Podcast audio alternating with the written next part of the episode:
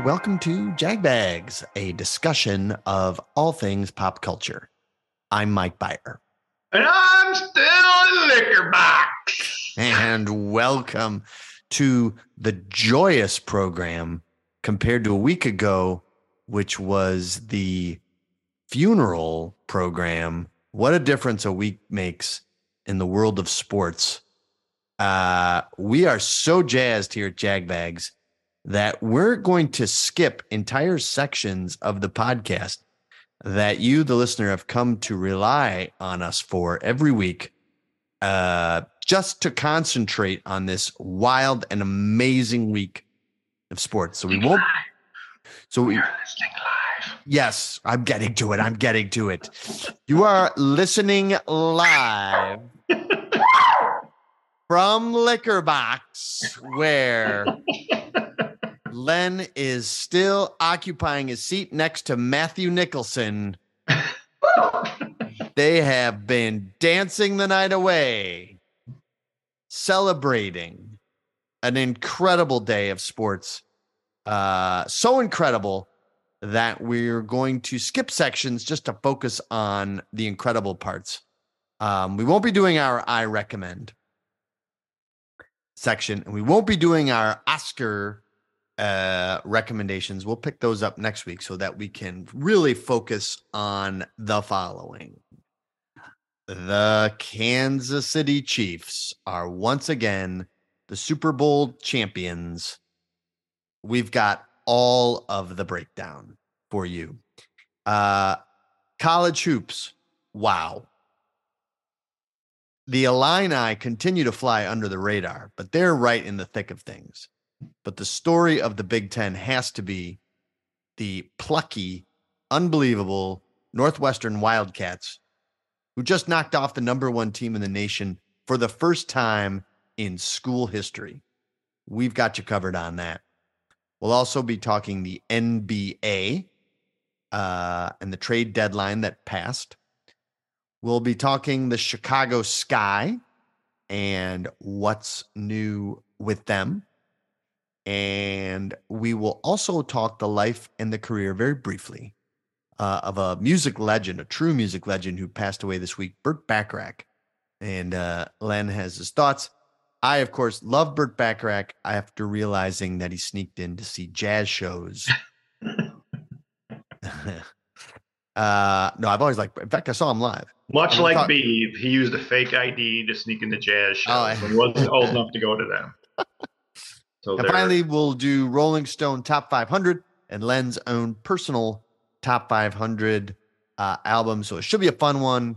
Let's go right to it.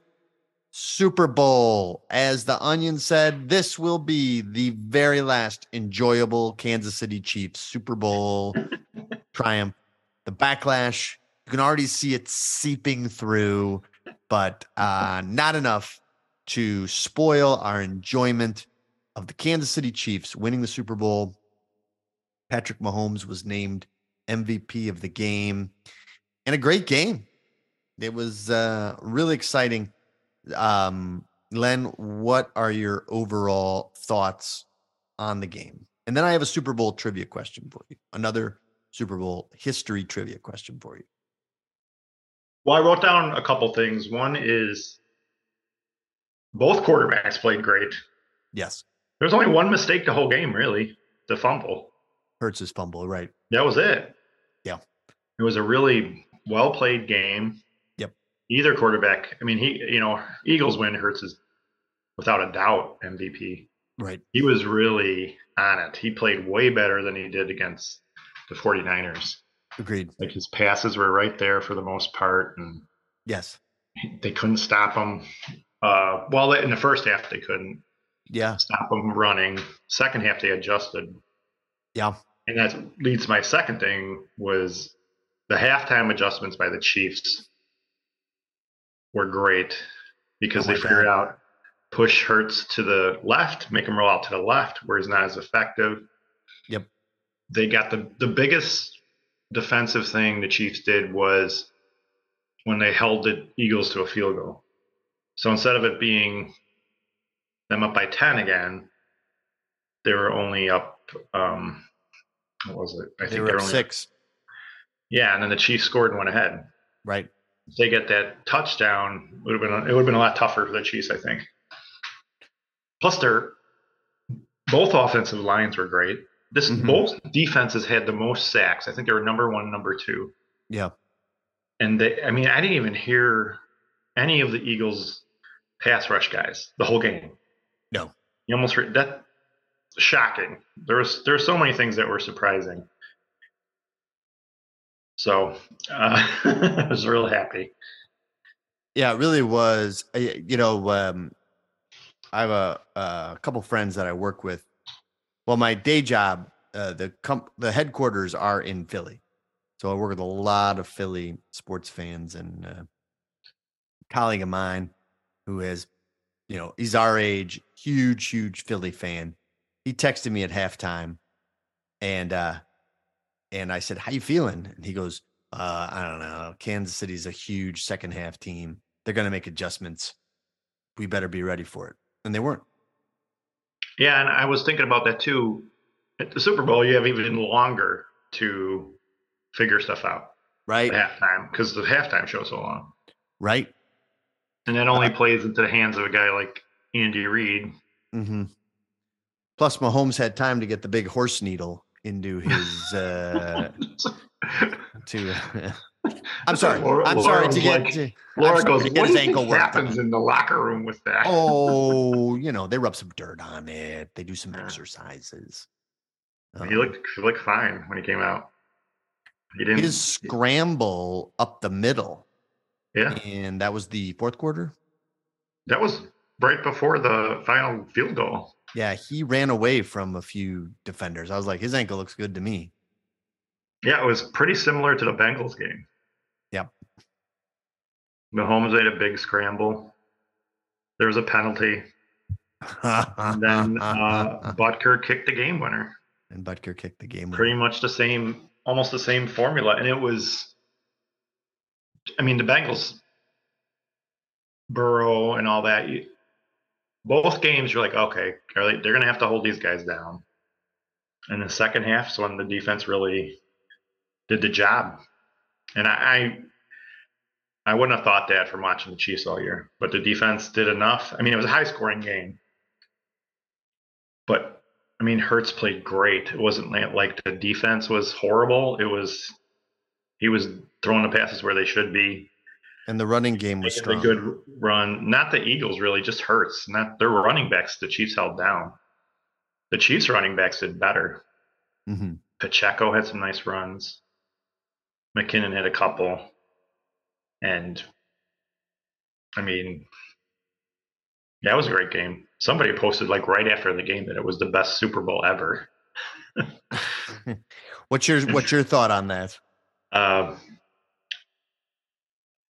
it's hard for me to say because I was when you're so invested in one team. Yeah, I can't really say. I mean, if it was two teams, I didn't. I was like kind of like last year, the Rams game. I was rooting for the Rams, but not, you know, they're not my favorite like the Chiefs are or the Bears. Yeah, right. And that was a good game. There's, I mean, I was, I think we talked about that last week that there's not really blowouts anymore. The games are usually pretty close. The, the games this, are close. I mean, you can't ask for much better than this, though. Unless you're complaining about the call at the end, even though the, the cornerback came out and right away and said that was a penalty under but duress. Let's not listen to the guy who did it. Under duress. Someone said that. He goes, he, he, of course he did that because the league forced him to. And I typed, I said, I wish you well with your trust issues. I mean, he said it right away too, right after the game. Yeah. who told him to do that? And did they like tackle him as when he was on the way to the locker room and tell him you have to say that was a penalty? You better say that, or your family will know. Yeah. Uh, I mean, sinister, sinister thoughts.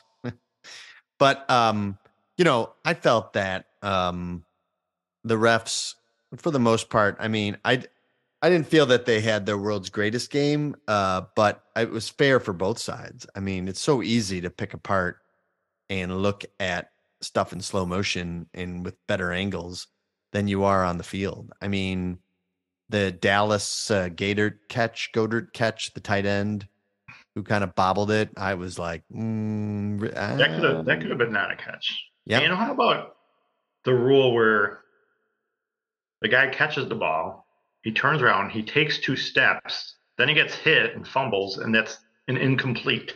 unbelievable. That was unbelievable. like if you were playing football with your friends, that would be a fumble. But Right. in NFL, for some reason, it's not. He's how many steps? You get three steps.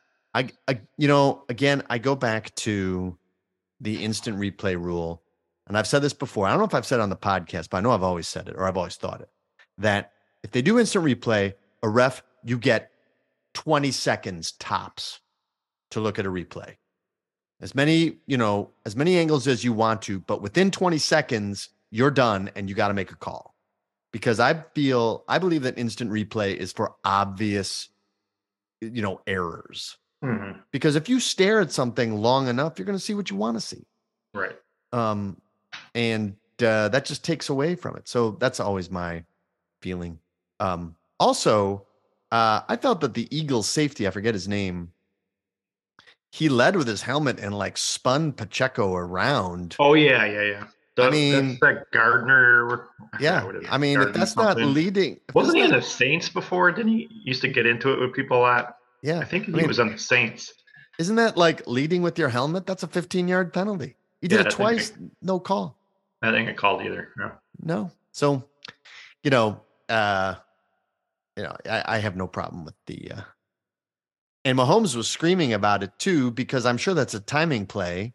And, you know, they, you know, they they work on it. So he's got a certain amount of time. Mahomes threw it to the exact spot and it wasn't even close. So Mahomes is like, what the hell?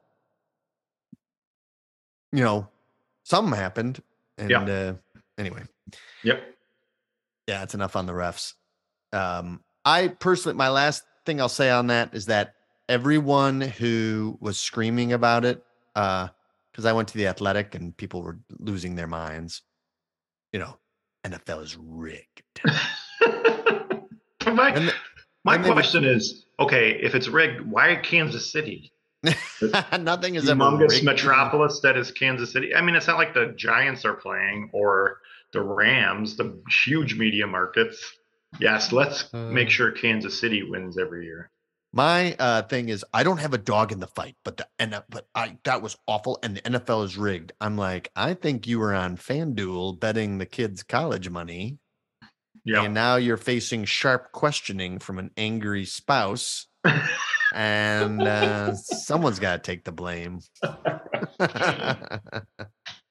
uh, all right, here's a, a couple stats that you may find interesting. And I can't believe I think we both picked the Chiefs, didn't we? We both picked We the Chiefs to win. we did. Um, and I don't know if we talked about this in the preview, but I noticed that when Andy Reid has a bye week to prepare, an extra week to prepare for an opponent, his record lifetime is 29 and 4. Um, it's really tough to beat an Andy Reid coached team if he's got that extra week.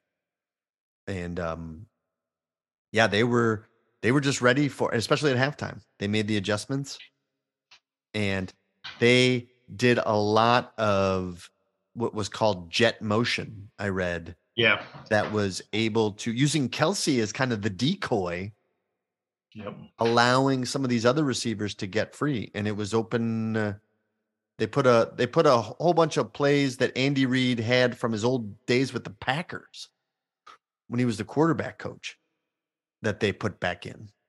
So pretty amazing. Yeah, and they and the, the Chiefs had kind of struggled sometimes in the red zone, but they got two wide open touchdowns. Wide open. Wide open. Embarrassing. Me and you could have caught those and walked in, I mean, I could have. spiked the ball, and said "Jag bags rules." Love it. Yeah. I, you know, we know that you were ta- at 3 a.m. talking to uh, uh, at Liquor Box, saying that exact same thing to Meryl Streep and uh, Avalos, and uh, while telling Boylan to go, you know, fix me a, a chocolate malt, make yourself useful. My celebratory chocolate malt. yes, at 3 a.m. Famous. Quite the crowd there. Oh man. But the Uh, crowd had been there since three o'clock, right? Uh, uh, as soon as well, we'll get to that in a second. Mhm. But uh, yeah, three o'clock is about right after the NU uh, uh, glorious What's- victory. uh, you know, it's another crazy stat. And I heard on ESPN, like Mahomes' career record when he's down ten points. I don't know if it was the second half. It might have been the second half. Is like over fifty percent. Got it, got you right where he wants you. Like what? And it was like Montana's and Brady's were like ten percent. You know, it's like uh, honest question. It's halftime. Mahomes looks like he re-injured that ankle. The Eagles looked really good. Yeah. And I thought that they did well to because I thought they were going to score another touchdown right before the half. And I was like, oh no. Yeah. Um, so and, and so it was a good thing they had that fumble recovery for a touchdown. Otherwise, they'd have been down. You know, W- were you confident going into halftime? Because I was like, ooh, Well, what I wrote on Facebook was, I hope Mahomes doesn't come out gimpy. right. Because if Mahomes was okay, then I was like, we got a chance. Yep. And he came out and he looked fine. I'm like, okay. Then I was like, okay, we got a chance to win then. he ran off the field. I noticed that he ran off the field. and He looked pretty good Yeah, at halftime. right. Um, okay. And then the horse needle magically healed him. So uh, I don't know what you're talking about. That is anyway. Um, all right, here is my Super Bowl history trivia question for you. And I'm gonna get it. Andy Reid with this victory becomes the 10th coach in the history of the NFL with exactly two Super Bowl wins. Um, he has he has two losses and now two wins. So there are a few other coaches that have more than two. Belichick obviously being the most, he has six. And then Chuck Noll, and then Bill Walsh and Joe Gibbs. They all have more than two, but there are 10 coaches in the history of the league that have two Super Bowl wins. I am going to set the timer for see how many you can name. wow. I'll give you what 40 seconds? Wow. We'll give you 40 30, sec- 30 seconds. 30 seconds. Wow. Do you want more? More time? Less time? You got it all, don't you? There's only one that I'm like, wow, if he gets this, I will be impressed. I don't know if this is this is tough, beef. This is tough. All right. Yeah. 30 seconds. Okay. See how many you can get. So Andy Reid is a 10. So you have nine more to go. Ready? Ready? We are trying to do coaches with two Super Bowl victories. Ready? Go. Jimmy Johnson, Correct. Vince Lombardi, Two.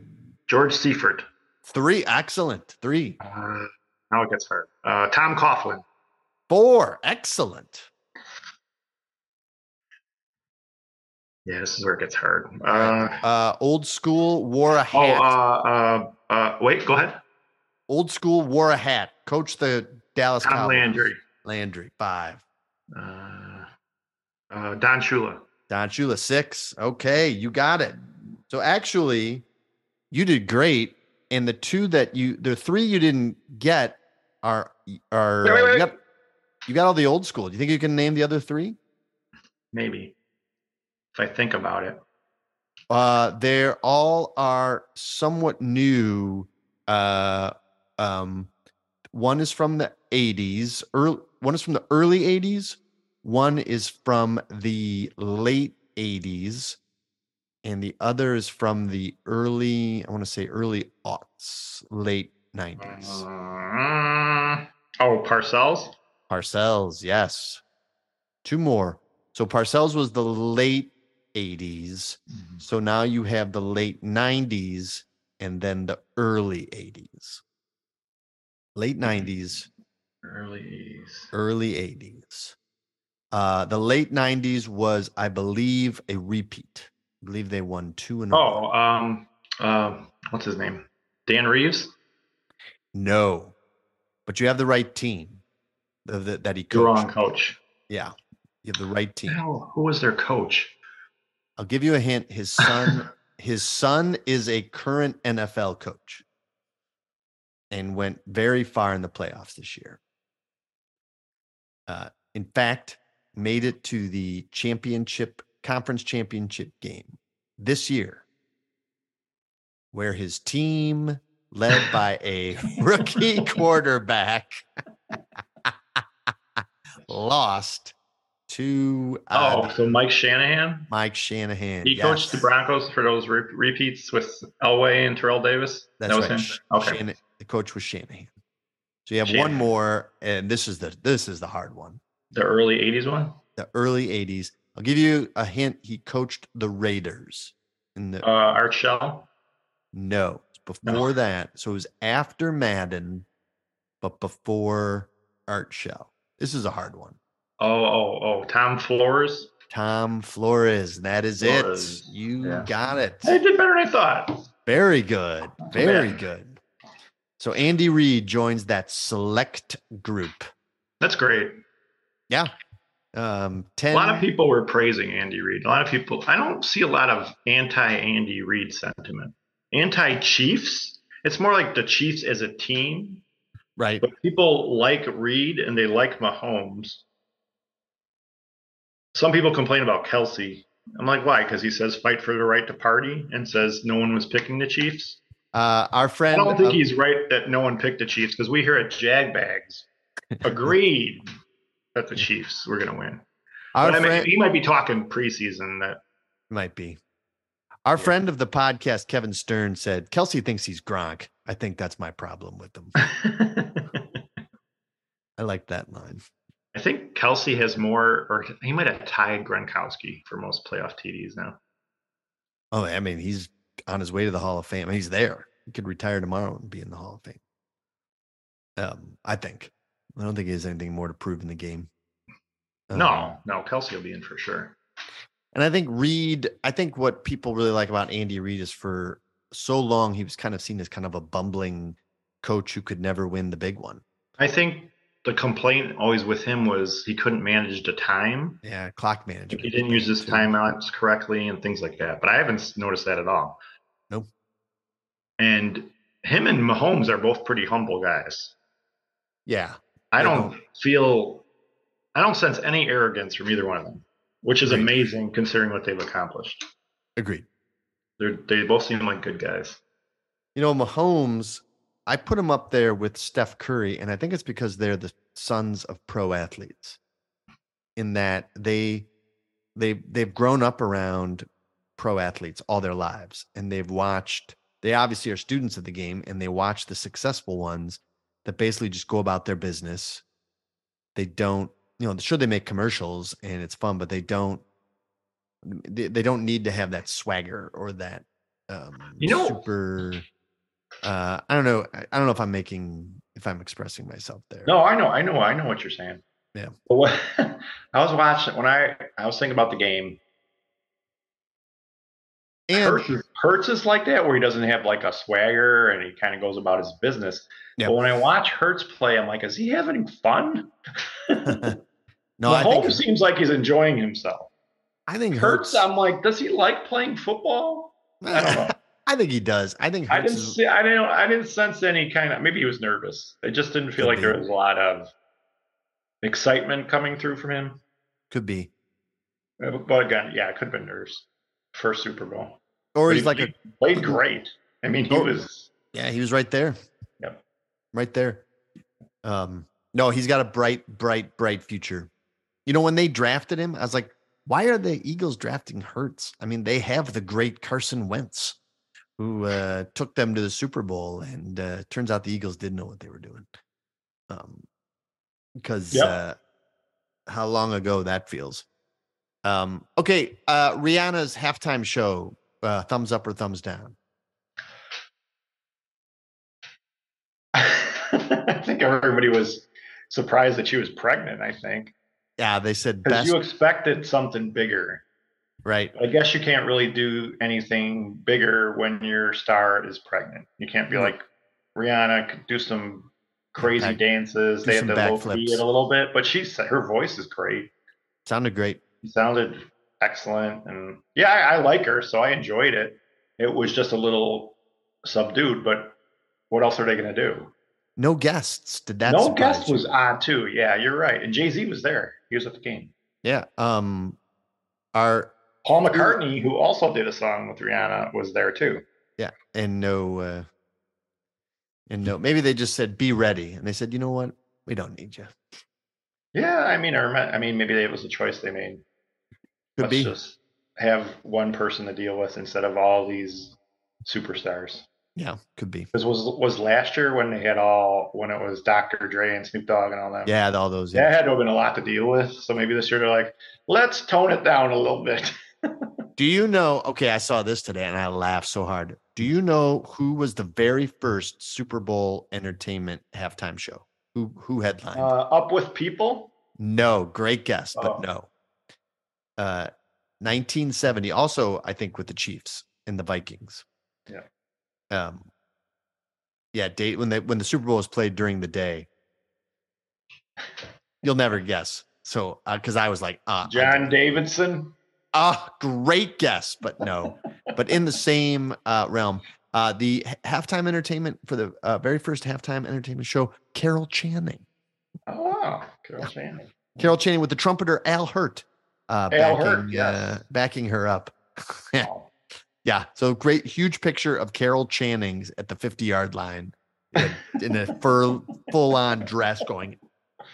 That's hilarious. Yeah. So, yes, from Carol Channing to Rihanna. Uh, favorite commercials? Any favorite commercials? Uh, I like the Ben Affleck one. That was funny. Will Ferrell. That was good. I don't remember too many other ones. I liked the uh, Jack Harlow one where uh, the triangle Oh yeah, that was good too. The That was triangle. funny. Yeah. with Elton John at the end. That was good. Yep. And uh, the Breaking Bad uh, Pop Chips commercial made me Mhm. laugh. Mhm. Um, and the Will Ferrell, you know, Will Ferrell's always pleasing. Um, you know, I can, I'll always, uh, even if I'm not laughing, I'm enjoying him in a Mhm. commercial. Mhm. Um, yeah, good game, good night. Um, and and then uh, you're the talk of Liquor Box. Olaf has uh, uh, sent a note just saying Len is always the best guest, unlike you, Beeve. Wow. What brought that on? What'd you do yesterday? You were there Well, before me. you know, I failed to control. Are we done with the Super Bowl? Should we move on? Yeah, yeah, yeah. Let's move on and, and and explain why you were there before me. Well, I failed to control uh, Matthew Nicholson, who walked in saying. I will make child's play of this entire establishment. he is now the he is the true liquor box king. Uh, uh, I think that's our nickname for him, the liquor box king. uh, well, I want to know how you felt watching the game. So I watched. You and I were texting a little bit, and then you went silent on me. Because I so that Oh, if you go silent on me, I think that means Beav is nervous. I, you know, I put the, I need to concentrate fully. I need, I demand complete concentration. And I just can't be bothered texting because texting is hard for me.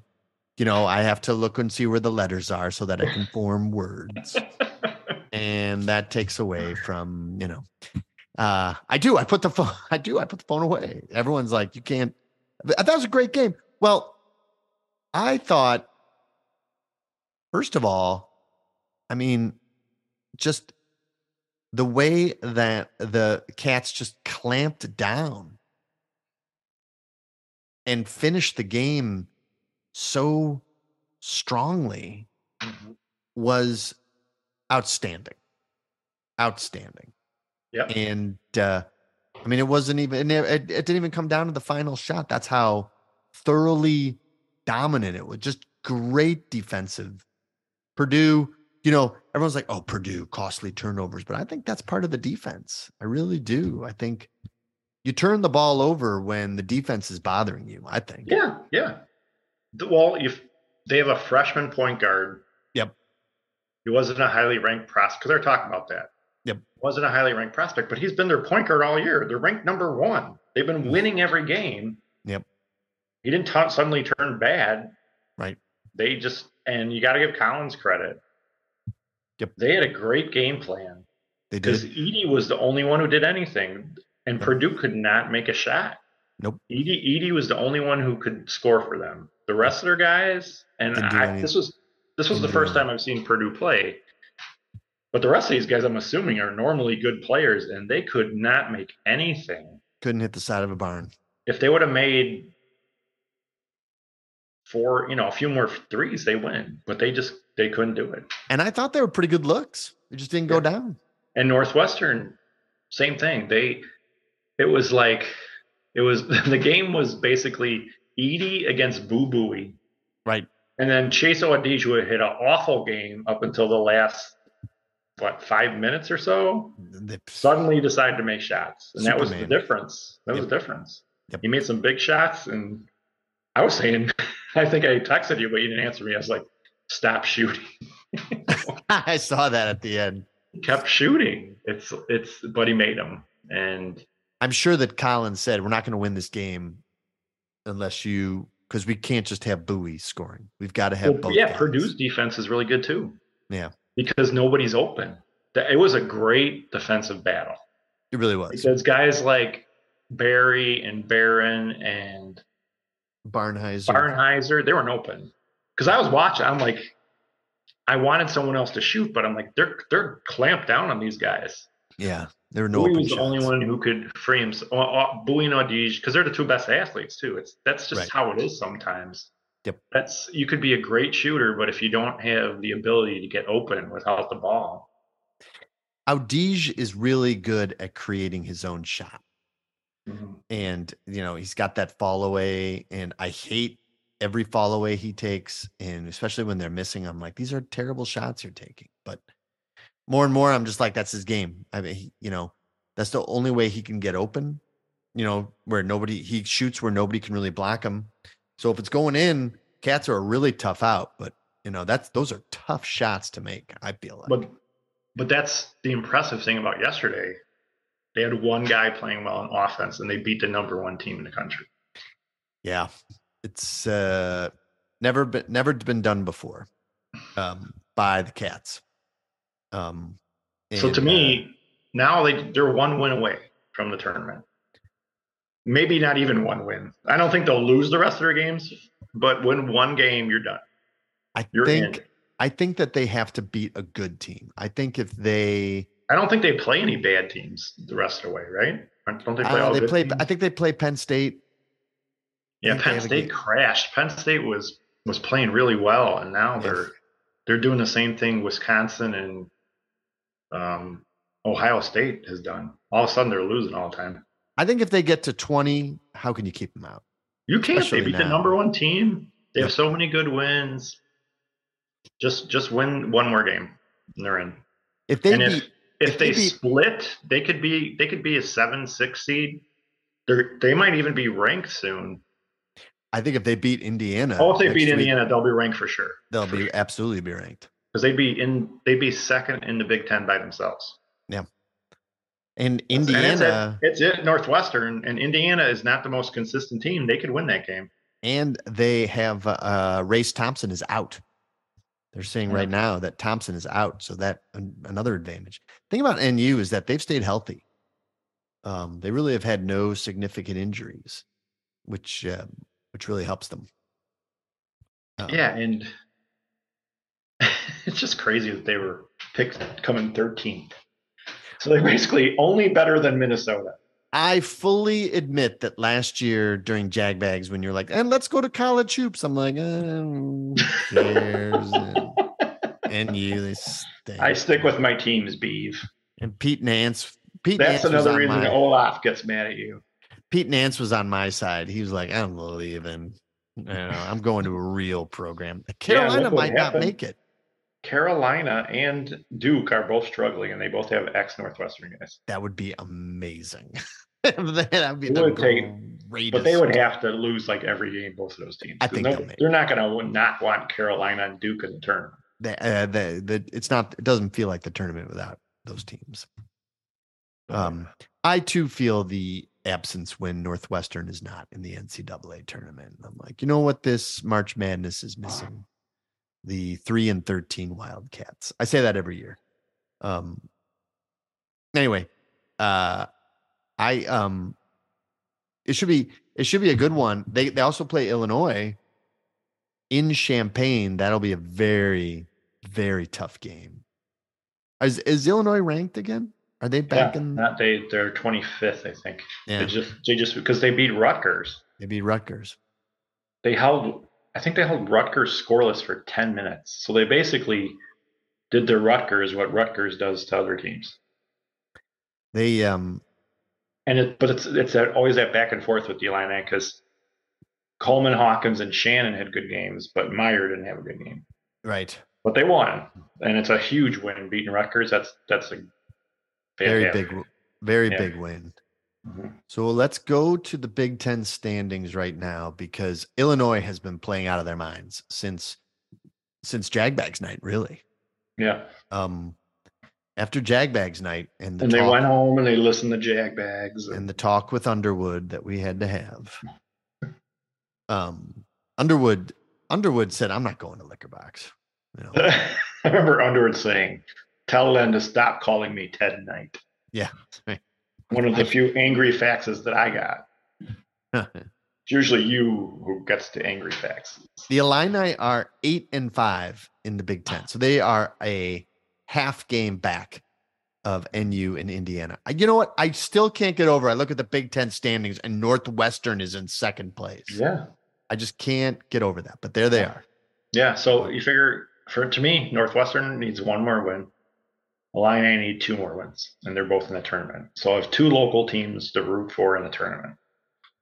Nobody thought Northwestern was going to be good, and the Illini I wasn't sure about. So it's just a big bonus that you know I get to watch at least one tournament game with both of them. Right. We've said this before, but uh, I think it's worth repeating that Illinois' schedule is, I mean, they have Penn State, Minnesota, Ohio State, Michigan. Um, those are all very winnable games. Yeah, so they could get a nice seat. That'll that'll help them a lot. Good They luck on the schedule. even they get NU, but that's at home. Their tough games are they've got to go to Bloomington to play Indiana, and they've got to go to West Lafayette last game of the season in March to play Purdue. What's Purdue's conference record? They are 12 and 3, And Northwestern's what nine and five? 9 and 5. So IU and uh, NU are both two and a half back of Purdue. And then Illinois is three back. Um, and then you got like six teams all well, no, five teams. I feel like some Oh. teams are hurting themselves now because originally it was like Three and a oh, half maybe back. ten big ten Big Ten teams will make it, but now maybe not. Maybe like eight. Well, you know, Purdue has been hurt by nationally because losing to Indiana, that's one thing because Indiana is ranked. But losing to Northwestern, um, even though Northwestern's been playing so well, that's that's a loss to an unranked team. And that's really going to hurt their and it kind of like exposes because you know that every team has been watching what Indiana did to Purdue, what Maryland did to Purdue, even though Purdue won, and what NU did to Purdue is attack those young that young backcourt. That's that's what you have to do to give yourself a chance But- to win. So looking at the standings, so you got Purdue, Northwestern, Indiana, Illinois, Right. Iowa, Right. Michigan State. Yep. Those six are in. I, I'm pretty pretty much for sure, right? Yeah, and then Who Rutgers. Rutgers is in two, so seven for sure. and then you've got Maryland and Michigan. What's Maryland's record? They're eight and six in the Big Ten, but they're seventeen and eight. So they're close. I feel like the ten wins is what you need in the Big Ten. Michigan. Let's say let's say Maryland, and then the two Michigan is borderline, although they've been playing well lately. very They need, a couple, borderline. they need to beat a couple of the top teams. Like if they I don't know if they're playing uh, Purdue or Indiana or Illinois even. They need to win like that on their resume. They've got let's see, they play they gotta play Michigan State again. They gotta play Rutgers again, Illinois in Champaign, and then they finish up in Bloomington. at, Um uh, in Indiana. So they're really gonna need to win out because their non their overall record is not good. What about Wisconsin? Same. And they and their Big Ten uh record is not very Yeah. good. Their Big Ten record is six and eight. So yeah, Michigan and Wisconsin would both have to go on big streaks. So they might only get seven teams in I think so. because Penn State was was doing great, and then Ohio State was ranked early on. They were. Neither one of them is probably going to make. Well, Ohio State's definitely not going to make it. They're out. Yeah. Penn State would need a big surge because they're like, what are they, six and nine in the conference or something? Yeah, five and nine. Yeah, they really are. No, they would. They kind of need a miracle. They gotta. They gotta win out. Yeah. Basically, they gotta win every last game. Um. Yeah. So should be a heck of a. Should be a heck of a finish. And we're getting we there's like three weeks left, and then March, and then the tournaments, conference tournaments.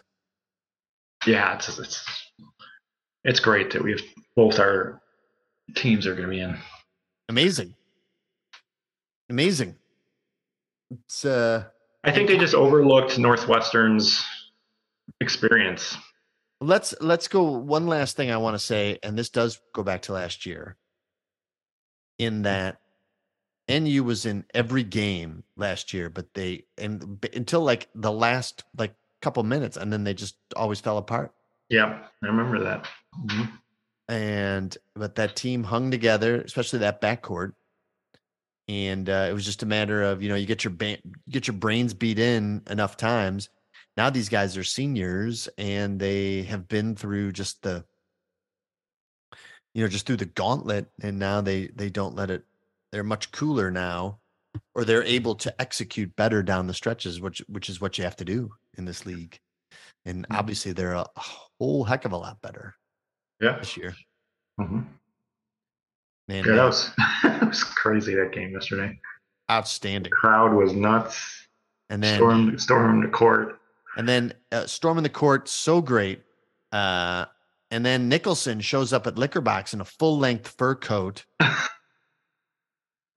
Uh and a um and he had a uh satchel a satchel with, with uh the letters in rhinestones on it that said i rule the world that was on one side and then the other side I read child's play Yep, yep. I, I came after the Super Bowl and I brought everybody some Child's Play T-shirts. Passed those out.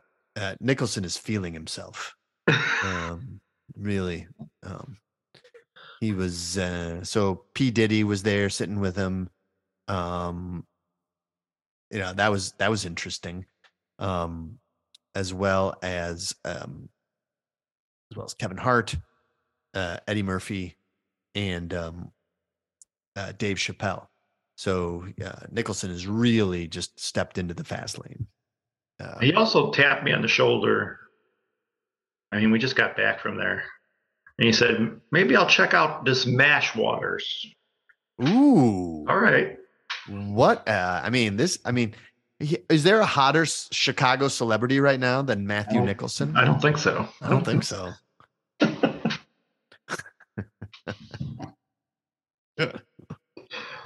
All All right. right, enough tomfoolery. Let's go NBA. All right. So, out of, out of the trade deadline, only three teams did not make moves out of the whole league. Three teams, two of them being our teams, the Bulls and the Cavs. uh, the Cavs are they're doing really well. Cavs have won seven in a row. I looked at their record. I'm like, have they lost? That, yeah, just They haven't lost since that Memphis game. That Memphis, uh, the Dillon Brooks uh, um, uh, debacle, or as it was, it kind of set them off.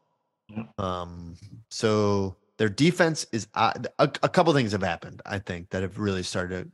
Um, Bickerstaff rejiggered the lineup. Love does not play anymore, and you know, I I think Love still has plenty in the tank, but you can't deny what it's doing. Mhm. The team Rubio is back, um, and his bench play. I mean, he really can, you know, come in for either guard and you know continue to run the offense and make sure guys get touches. So that's another big reason. And then um Allen, more than Garland. Garland's been playing pretty well, but hmm. Allen has really Allen's been averaging 20 and 10. I think he too Yeah. was He had Allen Old killer game against the Bulls on Saturday. I noticed. I didn't see the game, but Allen's only problem is that he's inconsistent. Allen is capable of this type of effort where he gets 20 and 10. He gives you 20 and 10 every night. And if he can do that, Cavs are really, really tough to beat um, because that defense is really, really tough now. Um, they surrendered the fewest points in the NBA. So they have, you know, statistically, in terms of points allowed, they have the best defense in the NBA. So I got So- I got two questions for you. One, do you think they should have tried to get somebody? And two, do you think they're on? I mean, they've won seven in a row, right? Yeah, you these are all getting close to the level of the Bucks and the Celtics? Because the Celtics, they're crazy. They they win no matter what. Brown's been out, I know. and what happens? So like Hauser will come in and make six threes. I know. they're like that kind of team now where it doesn't seem to matter. They'll have games where Tatum and Brown miss all their shots and they still win. I know. I know. That's that's like a really good sign. Like there Yep. it doesn't matter. And the Bucks have gone crazy too. Bucks very Middleton. quietly. Middle- We talked about that I think last week a little bit. Yeah, I Middleton's think a huge guy for them They have. People forget about him. they, you really do. And the Bucks have won ten in a row, Yeah. so So they are really uh, rounding into shape.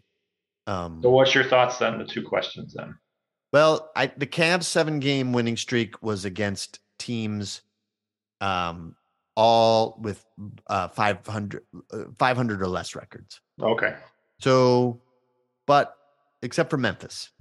So, so this was an easy part of the schedule and I was looking at it and I was like, okay, they can really um make some ground if they do well because they they're playing teams like Washington and San Antonio and the Pacers and they're all under 500 but you should win those games and they have.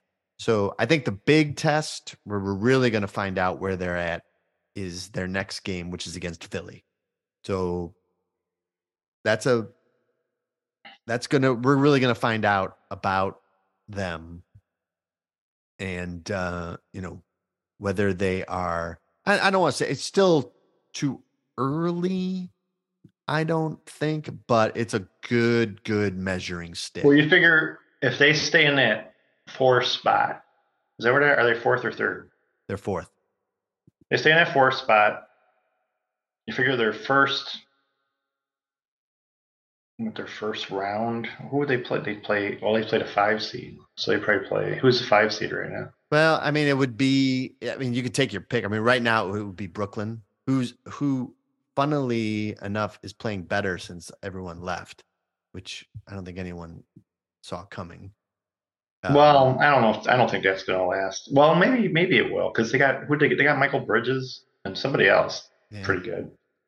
Yeah. So, you know, their defense is probably going to be much improved now. But can they score? I don't know. So it'd either be Brooklyn. well, the first two games they won. One was, of course, against the Bulls. Yeah. We're like, well, they don't have Kyrie or Durant, so let's lose. Joe Harris had six threes both games, their first two wins. I feel like it's going to be Miami because Miami is starting to turn it up. But uh, the way Miami is this year, I think you guys could beat Miami. That that that's the team I'd rather not play. I I'd feel good about playing Brooklyn or the Knicks, or even if Atlanta got hot. I don't think it's. It probably is going to be Miami. I see Brooklyn going down. Yep. I don't think Atlanta will get that hot where they get that high up. So probably probably Miami. Yeah. Unless the Knicks figure something out. And the Knicks the Knicks sometimes play really, really well. They go back and forth too much. Even though Brunson's playing great this year. Holy cow. Yeah, I agree. He should have been an all star. By the way, the Knicks are pounding Brooklyn right now. Yeah. Yeah. Um, Yeah. Brooklyn could fall a lot actually. they could. Not that I mean, not that they don't have a bad team, but even if you get these guys, now I'm thinking about it, like Bridges, and you got to work them into the team, and there's not a lot of time left, so Yeah, there's about let's see, 50, that could that could hurt you too, even if you have the talent. But you got to figure out, all right, how is that? How are we gonna there's only work, work this? there's only 26 games left in the season. That's what I'm saying. It's it's not that much time. Right. Uh, so today I read an article in the Athletic where uh, the head beat writer for the Bulls was like, "Why not get Russell Westbrook? Why not? We can get him for a song, and you know, let's just uh, see what we got here." What is your thought? Don? What What is your thought? I don't want perhaps Russell Westbrook. No, I do not want West- Westbrook. Yeah. No. We already have LaVine turning the ball over at the end of the games. We don't need Westbrook doing that also. So no thanks. I think that uh, I think before the game, Westbrook and LaVine could have a full-on boxing match uh, for one minute where they box each other, and whoever wins gets to play. The other has to sit out. And all right, enough of that. Um, uh, And you know what happens to I've sent this. I've sent this idea to the league. They have not responded to me. I thought If you get Westbrook, then Ayo and Coby White never play. And those are our two young guys. yeah. So if the season continues to disappoint, which I don't know how it's not going to. I mean, are they magically gonna go 18 and 8 or something? I don't think so. I've read a lot of people who are down on Ayo, and um, you know he's a, He hasn't been he hasn't been consistent, but he's a second year guy, he does yeah, and he doesn't touch the ball that much. I mean, he's a point guard, but right? he's basically bringing it up and throwing it into DeRozan or Vucevic or or LaVine grabs the ball. It's not. I don't think that's a fair thing for him. I don't think Ayo And he had a stretch recently, three games in a row, where he made like every shot, nine for a ten, guard. Five for six. No, he can. He's a point guard because he's a he's a willing passer. And the thing, the one thing he hasn't done real well is he gets in these. He gets in slumps sometimes where he, he he gets these open shots and he keeps missing them. Yeah, He's got to be more of a knockdown shooter than he is.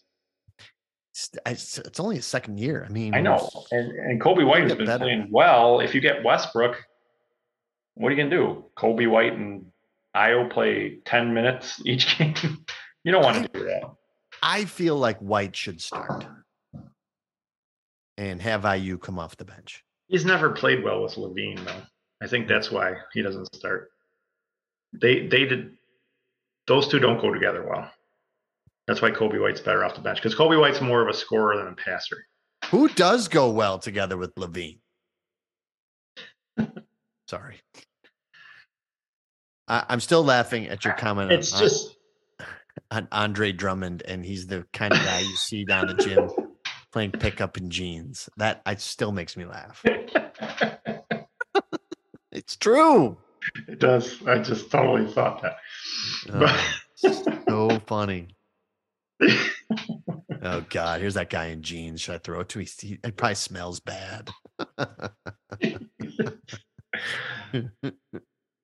Oh. I don't know. I mean, the Bulls just keep they're they're what they are is if maybe a 500 team, if that.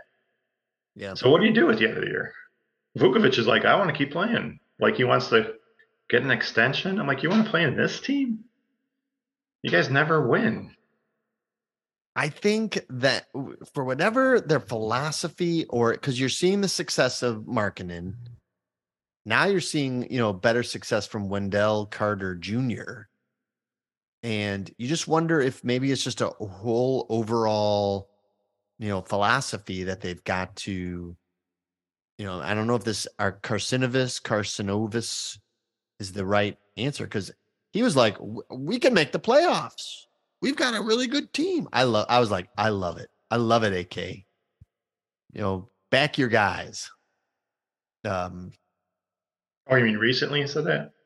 Yeah, he held it with because they said, why didn't you make any uh, deadline deals? He's like, I didn't get any offers that I liked. It's not. And, it's not an individual thing, though. You look at guys individually.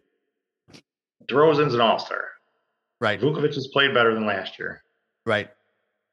Obviously, I'm not a LaVine fan, but Patrick Williams, young guy, he has games where he plays really well, and then he has other games where he kind of does what Ayo does, where he just doesn't seem to get the ball and doesn't make a lot of impact. But I like him. It's just something about this team together. Right. Like, who do we take out? I mean, LaVine would be my choice, but you can't. You're not gonna be able to get rid of him. He makes so much money. Yep. Agreed. I just don't think he's. He, I don't think he's the type of guy that is good for. I think talent wise, the Bulls are up there with other teams, the good teams. But the chemistry isn't there. The defense isn't there. What's weird is that this is the same team that did so well last year. It's the same team. Well, that was in the first that but that team they played great in the first half, mm-hmm. but they never beat a good team. This year, they can't beat bad teams and they beat good teams. Yep. And they never go on a winning streak. It's always win one, lose one. Then you're like, okay, they've turned it around. They won a couple in a row and they're playing a bad team and then they'll lose. Right. It's super frustrating. No doubt. That's a, it's the most frustrating Bulls team I can remember in a long time. Let me. All right, no more Bulls talk. okay, sorry. One last thing about the NBA. Don't you think it's a little disheartening that Durant and Irving are on a different team again? No. No? Why? Uh, first of all, Luka and Irving will not go together well. I'll say it right now for the benefit that they're losing by 20 right now to the Timbers. That's but that's not what I mean. I mean they never stay on the team they're supposed to. Oh, well, I mean, I think that and they, they keep got, like "Oh, it's Brooklyn's fault." I'm like, "What?" I just it's just strange. No, they got rid of Irving because he was, you know, I mean, he just wasn't worth the trouble. Um, and now he's like, you know, oh, they disrespected me during the contract negotiation or the extension negotiations. I want to trade. And then that's like, you know what? Fine. We'll trade you. You, you know, you're a jerk. And so they got rid of him. And then Durant was like, well, well, this team as constructed isn't going anywhere. And my time is running out. You know, I've got to win another championship. And so um and so I get that too. It doesn't bother me. I don't think Phoenix is gonna. I don't know. Maybe it would bother me if, say, Durant went to like the Bucks or the Celtics or like the Nuggets. Then I'd be like, ugh, God. Well, Phoenix like just when, Phoenix just wasn't playing well, but they were supposed to be good. Yeah, I don't. I, for for whatever reason, I don't think Phoenix is going to do it because they don't have any depth now. I think that's going to hurt him in the playoffs but I, I just I don't like that these superstars. It's always just all right. We're gonna move on right away. Okay. Okay. Um, Can you imagine if um, Jordan was like that? Like he was like, I, I can't play with Will Perdue anymore. Please trade me to the Knicks. Or no more Luke Longley for me. I'm Jordan is now on Utah. So it's like Jordan, Karl Malone, Stockton. Yeah, I am going I got, to. Usually that stuff doesn't bother me, but both of those kind of bothered me. Because the Nets, they they get these guys. They figure, all right, here we go. Mm-hmm. And Kyrie gets weird on him, and Durant, you know, he's in and out of lineup a lot because he gets hurt. And then they just go, no, we're done, without ever really giving hundred percent. I don't think. It, you know, it sets a bad precedent, but I think that if you're a team and if you're the owner or the general manager of a team, you can just decide these guys are not worth the trouble. You know, let's just start over, and we'll get a pretty good price for uh, our guys, and you know, so let's just let's just you know, they kept Durant for a long time, you know, and what Irving, I'm saying, like the NBA, your superstars, if they're these guys who just give up and demand trades all the time, mm. that's not good for your image. That's been going on. Remember when Vince Carter forced his way off Toronto? That was also a terrible look. Um, but Vince Carter didn't play on a, on ten teams. Like I feel like Kyrie's been on a different team every year lately. Yeah, because he wears out his welcome because he's because he's more trouble than he's worth. I don't think that's a guy who can win you a championship. In other words, I, I don't know. It doesn't bother me because I don't think it it, it uh, affects the competitive balance of the league too much. We'll well, see. we'll see. I will give Adam Silver my notes, and we'll see what he says. Members of Len's staff are like uh, right now uh, faxing their trade demands to Len. I cannot possibly. That's happened. I want to be traded to Beeve.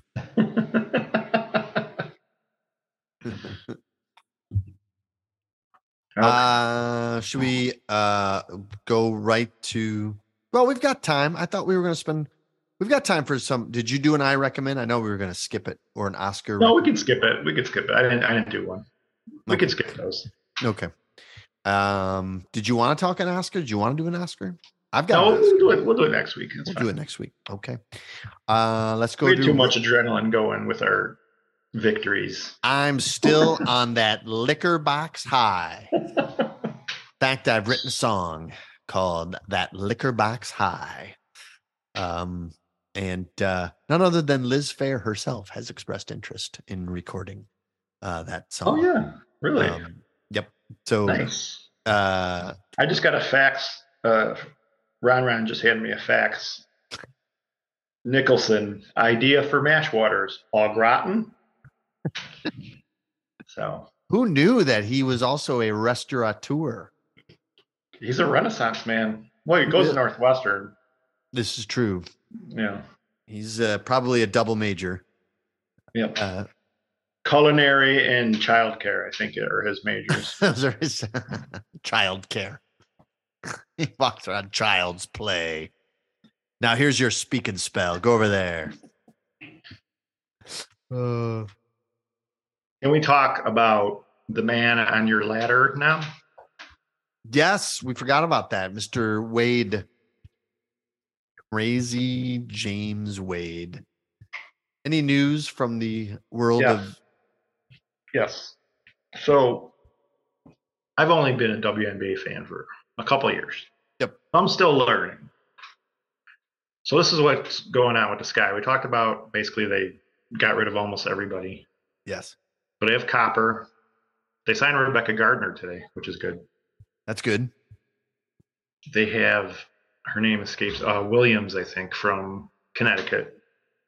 So the latest, Wade, there's like it was like a three or four team trade. They got Marina Mabrey from Dallas, who, who's pretty good. Who's pretty good. She's pretty good, but I feel from looking at her stats, what worries me is I think she's a volume shooter. Mm. Like she's gonna be, I'm gonna put it up. I'm gonna keep putting it up no matter what. Right. So we'll see how that plays with Copper because this is Copper's team now. Yep. And if you have somebody who's chucking it up all the time. could cause problems. And Wade paid a big price for her. Bunch of draft picks. Wade is going all in. But I think the last two times Wade had a pretty high draft pick, both players didn't work out for him. Mm. So maybe he's like, I don't, you know what? I'm just going to try to put together through trades, free agency. I'm not going to worry about the draft. Could be. So he's gambling a lot on Mabrey to be good. Because you have if you have Copper, Mabrey, Williams, that's three pretty good scorers. what they're lacking, what I read right now is they're lacking height. They don't have anyone taller than I think six three, so they would they'll get buried by any big team. So you can maybe ask him if he's got some tall prospects he's looking at. Hold on, I'll uh, um, he's shake the, the, ladder. He's uh, he's giving me Pretty the nice okay. out. Good day to be on the ladder. He's giving me the okay sign. Says, "Don't worry, Wade will take care of it." So he always he always refers to himself in the third person. Yeah. So it's gonna be it's gonna be interesting WNBA season. I think we'll do a little preview of sorts. Maybe not a whole episode, but maybe an extended recap because that starts in May, not too far away. Not far away at all. And yeah, Mabrey Mabrey might be the key to the season if she plays well, and she's pretty young.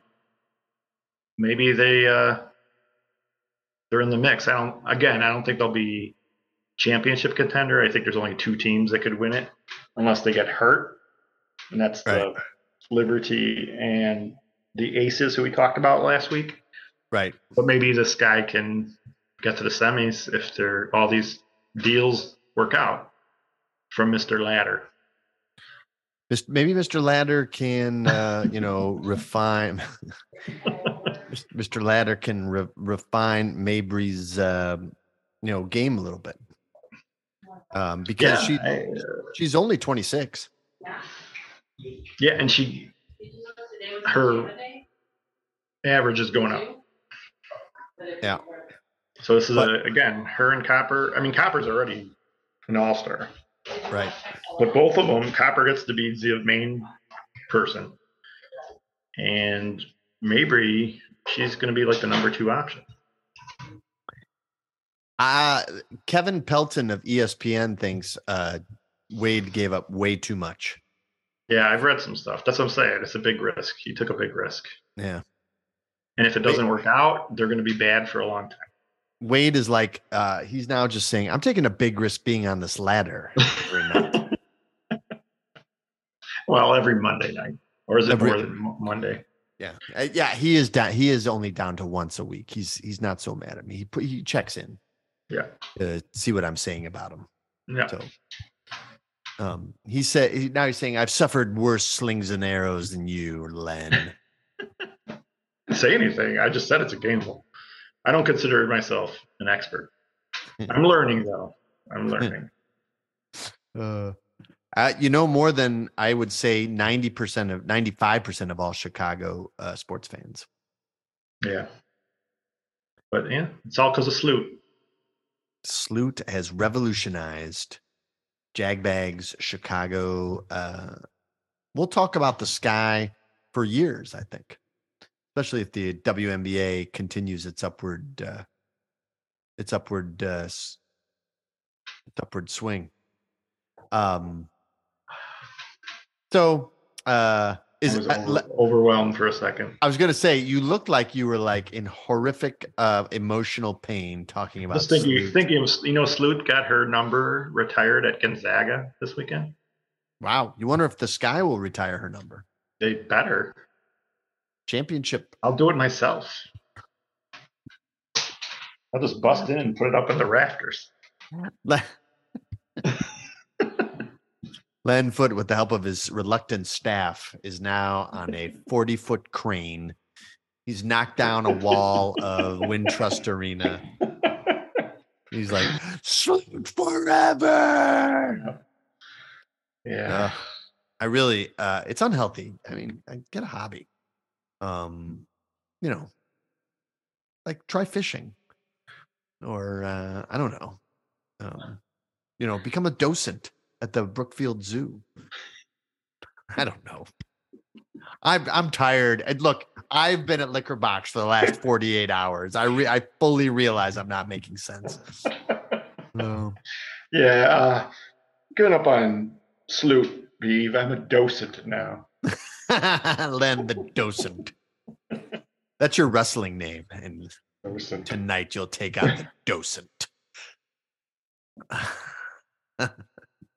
Uh, while I look up the meaning of the word docent, Um, it's let's a guide, Beef. It's a guide. A docent's a guide. a guy. So I would be guiding people around the zoo. Very good. Well, I am about to be your docent for uh, Rolling Stone's top 500 albums. Should we t- wait, wait, wait, wait. Wait, should we what did I forget? Burt Bacharach first? I forgot about Burt. Let's let's docent everyone on the life of Burt Bacharach. You prepared a playlist. Yeah, I kind of want to just go through the playlist real quick Yeah. as a tribute to him Yes. and showing ultimate respect. On this playlist, I did not put Fire on the Twilight. Fire in the Twilight. Hmm. So Why? I just feel like it was disrespectful to put it Fire in the Twilight on this. Right. So the other ones have it still, but not this one. so I put some. my- I left out a couple big ones just because I don't think that they're not really my favorites. But it's still got it's. I think it's over an hour. Wow. Hour seven minutes. So I got "Baby It's You," the Shirelles. But he was doing. I was reading up on him. He was doing a lot of stuff with country people, like Marty Robbins. Yeah. Perry, he did stuff with crooners like Perry Como early on, Mhm. And he just he just never stopped. I mean, he, as recently as a few years ago, he was, he was doing something with Elvis Costello. Yeah, pretty amazing. He was 90, 94 when he died. Yeah, so that was he was like 88 and Still writing music. working with Elvis Costello. Yeah, Incredible. just a amazing career. That's why I felt like we should talk about him on Jagbags. Absolutely. And then Any Day Now, which I have the Chuck Jackson version, but Ronnie Milsap, our friend Ronnie Milsap, he did a cover that was very popular. Man Who Shot Liberty Valance. I put the James Taylor version on there. It's another song that's been covered a bunch of times. Great song. I just don't know what to do with myself. The Dusty Springfield version. And he, Also- I feel like he was somebody who people would go, oh, yeah. And they would go back and realize how many songs he had because this song was in my best friend's wedding because Cameron Diaz did it, her character did it in a karaoke scene, which was pretty famous at the time. So that made people rediscover him then. That was probably in the what late '90s or something. Yeah. Yeah. Um, Don't make me over. Dionne Warwick. Wishing and hoping. Another Dusty Springfield, Great and that's another one that had a resurgence because it was, I think, it was either in a movie or a TV show. A couple more Dionne Warwicks. Anyone who had a heart, walk on by. Always something there to remind me. Naked. I never knew that was him because I I, really like that Naked Eyes album. I didn't know what the either. world needs now. Please. Jackie DeShannon. Yep. Alfie. Dionne Warwick. That's been covered a lot too. Yep. I say a little prayer. I picked the Aretha version. Great. One less bell to answer. Fifth dimension version. Excellent. Another Dionne. Do you know the way to San Jose? I have lots of friends in San. they brought out the maracas and the castanets. Come on, This guy's in love with you. Herb Alpert. Please. I had that on a 45 when I was a kid. So listening to this big dramatic, but I loved it. and I still love it. Uh, promises, promises, naked eyes again. Yep. I'll never fall in love again. Dionne Warwick. He had a ton. The amount of hits him and Dionne Warwick had together, just insane. Yeah. And then another number one hit that I had on a 45 that was Bacharach. Raindrops keep falling on my head. I love that song, BJ Thomas. Yep. Uh, Heartlight near Neil Diamond. I did not know that was Burt Bacharach. And then the last one. Back again. We, we, we still have to do, do the deep dive on the video of this. Oh, for Heartlight. No, that's what friends are for. Oh, right. We still have to talk about that video. okay. Why? dedicate. We've talked about it. See, he must not be listening. Dedicate an entire podcast to that because it's Stevie Wonder, Gladys Knight, Elton El- John, Elton John. Yeah, Dionne but, the, Warwick. but why the video? We talked about it, Beeve. I Go don't Ron, remember. Ron, splice it up for you. You I don't remember this. I think you're, I think you're telling lying. tales. I'm not telling tales.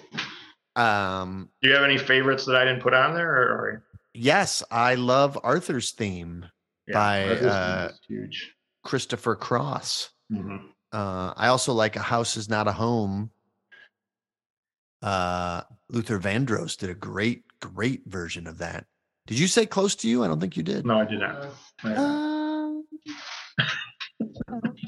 Wow. Beav is doing the best version of all time right now. So, a low volume version, but Uh, almost And an emo, almost an emo version of "Close to You." and then uh from uh and then uh pretty much i loved uh his entire uh album he did with elvis painted from memory really great Oh yeah, you know what? I sh- I, I, I should have put an Elvis Costello. I'm going to add one right now. I think. I um I don't know why. I just talked about it too, and I didn't put one on there for some reason.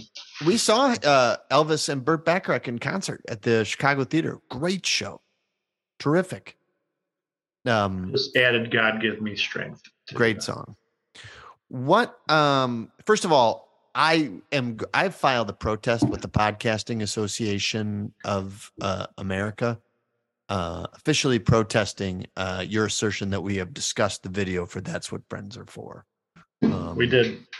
so uh we'll see what the committee comes back with uh, on on that uh what i have a question for you about why what is it about burt bacharach songs that you liked so much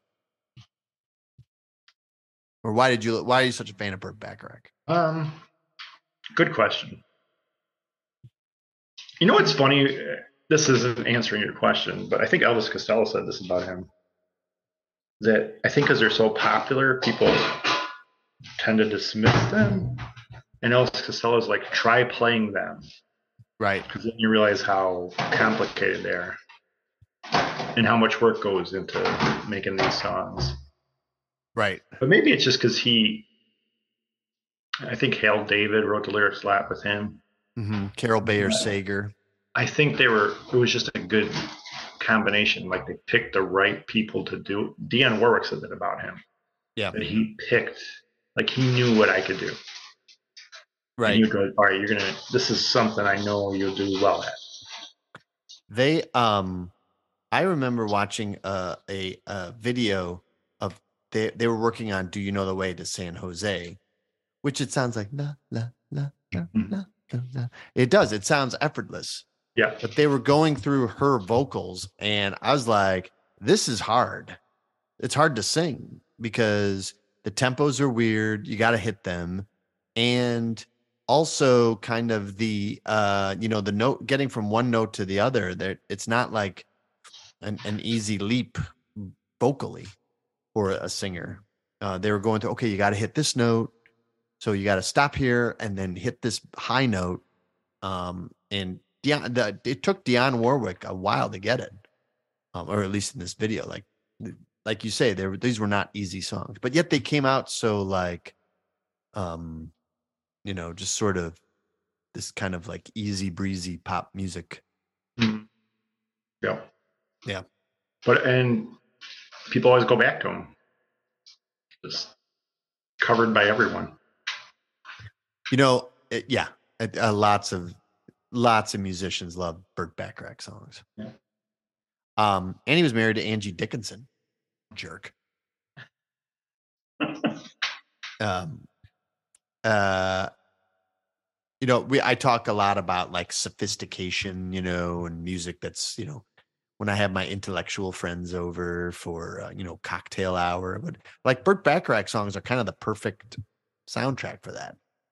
You know kind of that you know oh i'm i'm i'm you know i'm going to have friends over and we're going to you know dress up and put a little burt bacharach on La, la, Hello, intellectual friends. Hello. would you like to uh, discuss world events while we listen to Alfie? That's true. Yeah. Yeah, I like our- to. R.I.P. Burt Bacharach. Yep. We need to pay our respects because it was just so much. When American realize, music legend. yep. So yeah, everyone covered his from the Beatles to Kanye West sampled some Burt Bacharach songs. I saw. Mhm. Yeah. So uh amazing career. All right. Speaking of amazing careers, uh my amazing career doing Rolling Stones top 500 albums of all Some might time say lengthy instead of amazing. uh, is about about amazingly lengthy. You can put them both in. Continues on. I am now into the 100s. Amazing. Uh, none other than President Biden has declared today, thank God he's in the 100s day. Um, so thank you, Mr. President. Found time. Thank you. Even though there's so many things flying around in our skies, Uh, I, you found know, time to acknowledge Beeves' efforts to get finally get into the hundreds. he, Thank prior- you. he prioritized. I, I appreciate it. I appreciate President Biden. Yeah. Um, won't let you down. And so, with that patriotic um, proclamation in mind, let's begin with 199, and let's begin with pavement. this Rolling Stone calls them the quintessential American independent rock band, and the No one album else does. Slanted and Enchanted is the quintessential indie rock album. Pavement is like Los Lobos. Or um, you know, other like no one likes them except Rolling Stone. I Uh don't know any pavement fans. I neither do I. I don't even know anyone that's like, you know what, uh, you know what music I really should get into pavement. Um, and Rolling Stone goes crazy over them. What I think they, um, anyway, uh, Old Crow Medicine Show, you've got it wrong when it comes to pavement. This, uh, none of their albums belong in the top 500. Uh, the less said about them, the better. Um, let's move on to 198. Here's a classic. Now this now this is a great great album and um it's the B52's debut album, self-titled uh, called the B52s. I mean, this album has Planet Claire, 52 Girls. Uh Planet Claire is awesome. Uh Dance This Mess Around. Uh, Rock Lobster, which is one of the all-time great songs. Lava. Lava's incredible. So any album that starts off with those five songs is is bona fide classic. Um, do you like this album? Uh, I don't really know it that well. I was looking. I don't. I mean, we'll have to have Ron Ron check on this too. See what I said about it originally. You know, uh, well, you know Rock Lobster of course, and Planet Claire. and Planet Claire. So, and you know lava. Once you hear it, you'll be like, hot lava. Jerry, our, our friend uh Scott Oken, when uh when Jerry Halava, our other friend Jerry Halava would come up to bat in factory softball, Oken would be in the back going, hot lava. Uh, uh um but yeah, uh this album rules. Um and I 198 is is I think right on because it's like it's punk rock, new wave, but it's also like they're crazy and like no one else sounded like them. They had an approach to music that really nobody else had. You know, with a guy talking and acting like, Yeah, the famous improv warm up. yeah, Hey, Fred Schneider, what are you doing? hey, We were talking about that last week. Uh, that warm up's my favorite. I mean, eh, can you imagine they're going? oh, okay, here's our album for. Here's our idea for a band. So we've got these songs. We've got these two uh, awesome singers, and they'll sing like kind of, and then I'll just come in and start going, "Hey!" wow." That's exactly how the meeting went. I bet. Doesn't that sound like a million seller? To their credit. Uh, anyway, so 198 B52s, great album. If you're not if you're not familiar with this album, I, I think it's one of it's one of my favorites. 197. Here's a band you may have heard of. They're called the Beatles. Oh, yes, I've heard of them. Yes, they're quite good. Perhaps if you haven't, if you're not familiar with this quartet from Liverpool, you should really check out this album, Meet the Beatles. This was their first American record. So this is not with the Beatles, which is the UK version. This is Meet the Beatles. So what they did was for any of you who don't know, for any uh music fans out there that are uh Philistines and have no idea what uh you know um you know popular music is about meet the beatles was their um american uh was their american release and so they they packed it much more full of hits. And i have to say you know everyone's like i only prefer the british uh albums but meet the beatles has the hits. I mean you just can't deny that.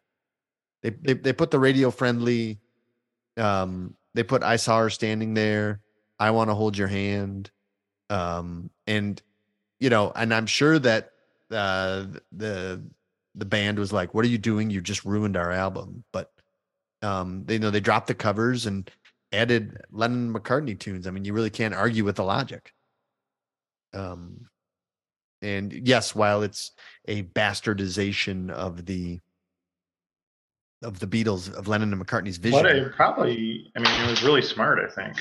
I think it was too. Yeah, take those covers off. I, with the Beatles, uh, um, I don't know if you're a fan. I mean, as far as Beatles albums go, um, I think with the Beatles is a lesser effort than Please Please Me. Um, and I, I think they just wanted to punch it up. And plus, they were going to the United States, and they they had to have more hits. So, and it was it was, you know, kind of their introduction to the American listeners, and so even the title, like with the Beatles, is kind of passive. Meet the Beatles is very Yeah. it, it announces them. It's uh, sometimes the record label changes aren't the worst. Um, so anyway, uh, but it's excellent. Um, meet the Beatles. If the Beat, it's it's the Beatles. So uh, if you're not familiar with them, check it out. We have done a few podcasts on them as well. Um, Mhm. so um, from uh, solo Beatles to our ten favorite Beatles albums to uh, the recent Peter Jackson documentary, Get Back. Uh, those are all on our uh, Jagbags page, so invite you to check those out. Um, they're all uh, they're our favorite band. So, and we're going to have another Beatles podcast upcoming where our friend Bruce Hollett will join us, and we're going to do Beatles versus the Stones. That's coming up in March. That's going to be great- will be in the studio for that one. oh, that, you know what? That's going to be high tension because uh, rest assured, uh, Bruce will be coming in hot. We've got to match his energy, or he could just run roughshod right over us with his knowledge and facts. Anyway, Not afraid. Not afraid. love it, love it. Already, this is like a blood sport. Um, we're gonna uh, wind up uh, our Rolling Stone section with two albums that are no way are they better than Meet the Beatles, and um, the first is uh, album number one ninety six. Uh, the album is called Body Talk by Robyn, and um, I love Robyn. She's great. Uh, there's no way this is a top 500 album. I, I just no, no, no. That's all I have to say on the matter. Uh, no, I think it's I think it's really good, and I love dancing on my own. That's a great, great song. Mhm. Um, love that song, and it's very. Uh, there's a lot of passion behind this record, and it's a great dance record too. Um, and uh, it- but like uh, I can think of I'm. There's no way it's in it belongs in the top 500. It's just not that good. Um, it's not better than Sade's Diamond Life. Let's just let's just start with that. Um, and so many others. I uh, I just think it's like slight. It's a slight record. It's fun with a little bit of you know pathos, but it's not top 500 album. I'll get in trouble with all the Robyn fans. All the Robyn fans are now. The faxes are coming in. Oh, Wade is like, uh, beef. There's a big crowd now that just has formed. Uh, what do I do? Ron Ron is shaking his head. Can I trade them um, for draft picks? Can I offer draft picks? Um, no, James, you can't. Get get off that ladder. Uh, and finally, album 195, Leonard Cohen. Songs of Leonard Cohen. I, I would just like to read Rolling Stone's um, uh, little paragraph on this because it just makes my eyes bleed. Um, I think it's so pretentious. It's salty. Ugh. Leonard Cohen. Daggers for three of the five today. The Montreal poet had been publishing his books to literary acclaim for years. Oh, were you a poet in Montreal? I, I, I think Leonard Cohen is I he's one of the eternal mysteries of music. Um, you know, everyone says he's an amazing songwriter. I think Burt Bacharach laps Leonard Cohen. Mm-hmm. Um, they just it doesn't hold the candle to um to and and uh there'll be lots of fans that will just uh I expect I, I expect the faxes to really come in from the angry uh Leonard Cohen uh Do you know Leonard Cohen fans? I know a few I do Yeah. I do Mhm. know they're all very artistic Yeah. and uh, they're smarter than I am so um Wow.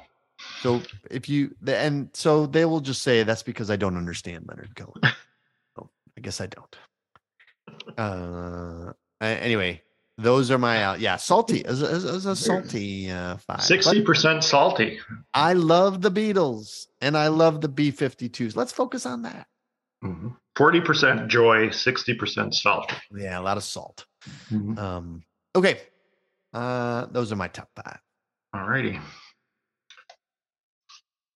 So let's finish it up with my 500 favorite albums. I'm counting down 390 to 386 this week. Ooh, Again, I don't have one of the CDs. So Brad Underwood right now is listening to the debut album of Mike and the Mechanics. Firing up his team came out in 1985. oh man, they are ready to kill after they listen to the Mike and the Mechanics solo album. I, was laughing about this beat. So I picked this lyric Here comes the night. Here comes the dreaming of you. Breathing your love in me. Here comes the night, night. Here comes the feeling. I've been waiting here for so long. I've been waiting here for so long. Do you know that song? I, yeah, I think so. From the yeah, I do. It's Par Avion. Yeah, yeah, And guess, I laughed so hard when I found this out. Guess what TV show this was featured on? uh, um, here comes the night. TV show. It was featured on an episode of a TV show. One of your favorite actors who's always yelling at me for not watching it. oh, it was, was it really on Miami Vice with uh, yeah. oh, poor PMT? Yeah, I was laughing so hard. I think PMT is- because I could have picked. I, I didn't pick any of the three hits off the album. I picked that. So then I was reading about. See, he's like, "Oh, know- you know the song that was in one of the episodes, but you can't watch the show." Oh, see now you've you've raised PMT's hopes again because he's like he finally understands the pathos and the layered complexities of Miami Vice, and soon he will watch the show. Uh, any any day now, any day. Yeah. It's it's the it- PMT's playing the long game. We haven't talked about PMT in a while, so that I'll have to uh, I'll see what he's up to. yeah, yeah. I'll uh, I'll, I'll I'll I'll tell him to pay a visit on you. But see, every time you know you dash his hopes by through your small talk, and it was just uh, where he asks if you're going to uh, watch his show, and then you ask him, you know, what he, what he thinks of the Chinese spy balloons, and. Uh, yeah, so this this one I, I really like this album. This was my favorite of the five that we listened to this week. Actually, probably would have reversed the order if I would have listened to them all before I did the list. I remember you've been always been a fan of the Micah Mechanics debut album. Yeah, yeah. It's it's funny because I read a review that basically said what I I did that this is better than Living Years, which was mm-hmm. a bigger hit. Although this did really well. I mean, it had three hits, and I think let's see, had Par Avion. Top Silent Running was number six on the yeah. charts, and All I Need Is a Miracle was number five, and it got nominated for a Grammy. That was a huge. That was everywhere on the radio. But Living Years, I think, was like number one and was inescapable. Yeah, but this album is better than that one, and I had both of them. And Taken In was the other hit. I just wish Paul Carrack sang every song. I was gonna say, you know, they really great singer. They missed their. Uh, that's a McCartney esque kind of tune taken in.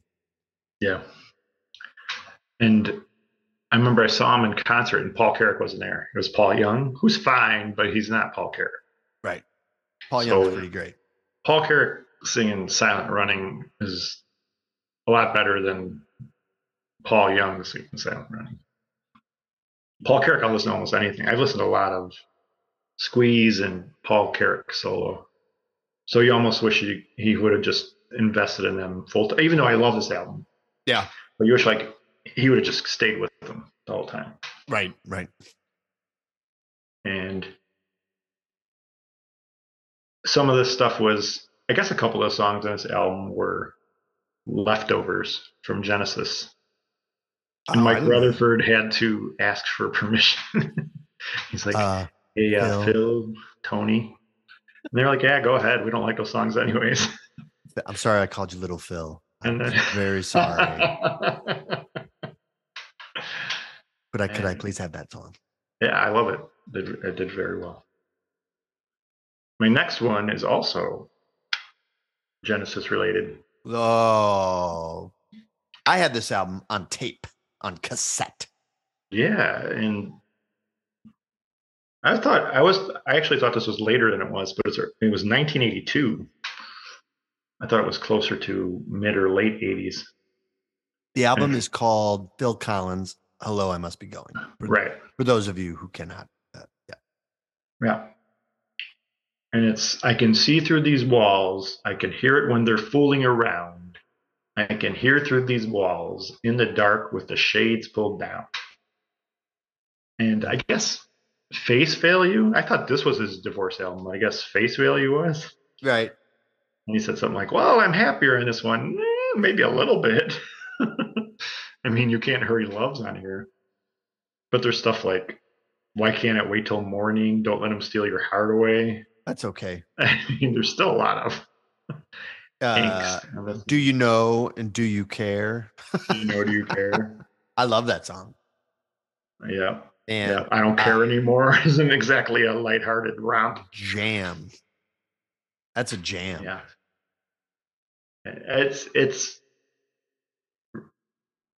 I don't think there's a clunker on no album. I think uh, I, I, have a couple more Phil Collins albums on this list, and they have at least one song I don't like. I like every song in there, even West Side, which is an instrumental. Yep, I think that, that's good. So the other big hit on there was "I Cannot Believe It's True." Yeah, that's a that's a good one. It's a, it's a really good album. Horn section. I don't care anymore. You almost think that was a bigger hit, but it really wasn't. It made the top forty, but like 39, barely got in. You can't hurry love hit number 10. Yep. I remember hearing that all the time. And this is, this is yeah, like I said, this is his second album, hit number eight on the US charts. Yeah. Yeah, I used to, I used to listen to this a lot. I mean, it's another one of these when you put it back on, you're like, oh, I know all these songs. Yeah. Kind of like Ben Folds last week. Right. But really, really good. It's it's funny how you're like, oh, I could fix this list again. like, Yeah. I'm done, I could go back and, all right, this should have been further down. This should have been further up. My next one, this is the band I usually call the Rule Rules, and it's War Paint. Oh Black yes, Rose. these guys jam. This is great. This came out in 2008. Cut a rusty engine out of Sawdust Town. Better deal with the man who shook 'em all down. So put a little grease on my axle now. Yeah. That's all you need in a rock song, Beef. That's all you need. These guys are rock the stars. Pastries that uh, James Wade handed to him through the window. By the way, going back to the Super Bowl for a little bit, I like the Rock Stars commercial where Ozzy is sitting at the cubicle. Oh, yeah. Oswald, Oswald. Oswald. That was good. That was I good. died laughing. Oswald and Oswald, Paul Stanley. Paul Stanley, Yeah. good, good stuff. Yeah. Where Paul, where Paul Stanley like sticks his head into the conference room and then kind of like slowly retreats. Got an eye on you. Hilarious. I like Paul Stanley's good on Twitter. I follow him on Twitter. Oh, really? Yeah. He seems like a normal guy despite the rock starness. Yeah, uh, they didn't get much more rock star than Paul Stanley. Yeah. But this one, right away, you put it on. And Goodbye Daughters of the Revolution comes on. This is underappreciated Black Crowes. I, I feel like, yeah. I mean, they just kept doing what they did, and kind of the world went away from them. But they just kept, Well, I guess I guess kept it jamming. Did, it did pretty well. It did, but no one talks about this album. It was number five in the charts. I was surprised to hear that. Hmm. And they even released a live version of it. I, I had no idea they did that either. And this totally feels it's totally you can hear the Rolling Stones influences on this one. There's a song called Moving On Down the Line. Like if you closed your eyes, you might think it's a Stone song Right. then Oh Josephine and Evergreen. Just just a great album. hmm Agreed. I, I, I, uh, I don't. I, I'd be willing to say the Black Crowes have made no bad albums. Yeah, I mean, Which others would say they make the same album over and over again. I don't and think so. there's an element of there's an element of truth, not really, but I don't think they're this because if they're the same, I wouldn't have listened to them. You would stop after Shake Your Moneymaker if that was true. Mhm. But I don't think there's like a crazy variety, but it's not so repetitive that you're like, okay, I've heard this already. you know what you're getting. I mean, it's solid rock. Yeah, yeah. this cover is crazy. Got like you know, skeleton on a horse. And, I mean, yeah, rock and roll. Yeah, It's better than the album cover of Amorica, which I was like, oh my. when that came out, I was like, oh, subtle. Yeah. Well, we'll have. I think I have definitely one, maybe two more Black Crowes albums on this list. Oh, good. So we'll talk more Black Crowes in the future. I love me some Black Crowes. Yeah. Now this one is your favorite SNL sketch artist. I, there you go. By, Briefcase full of blues. but not SNL characters. right. So I will continue to bring this up the rest of your life. Came out in 1978. Well, a wish sandwich is the mm-hmm. kind of sandwich where you have two slices of bread and you wish you had some meat. Bow, bow, bow, bow, bow, bow. Bow. What's smart about this album is they got a great band behind them. Oh my God. They recorded it live. Right? In all the years I've listened to this, I didn't realize it was recorded live. They opened. This was Steve Martin was the headliner.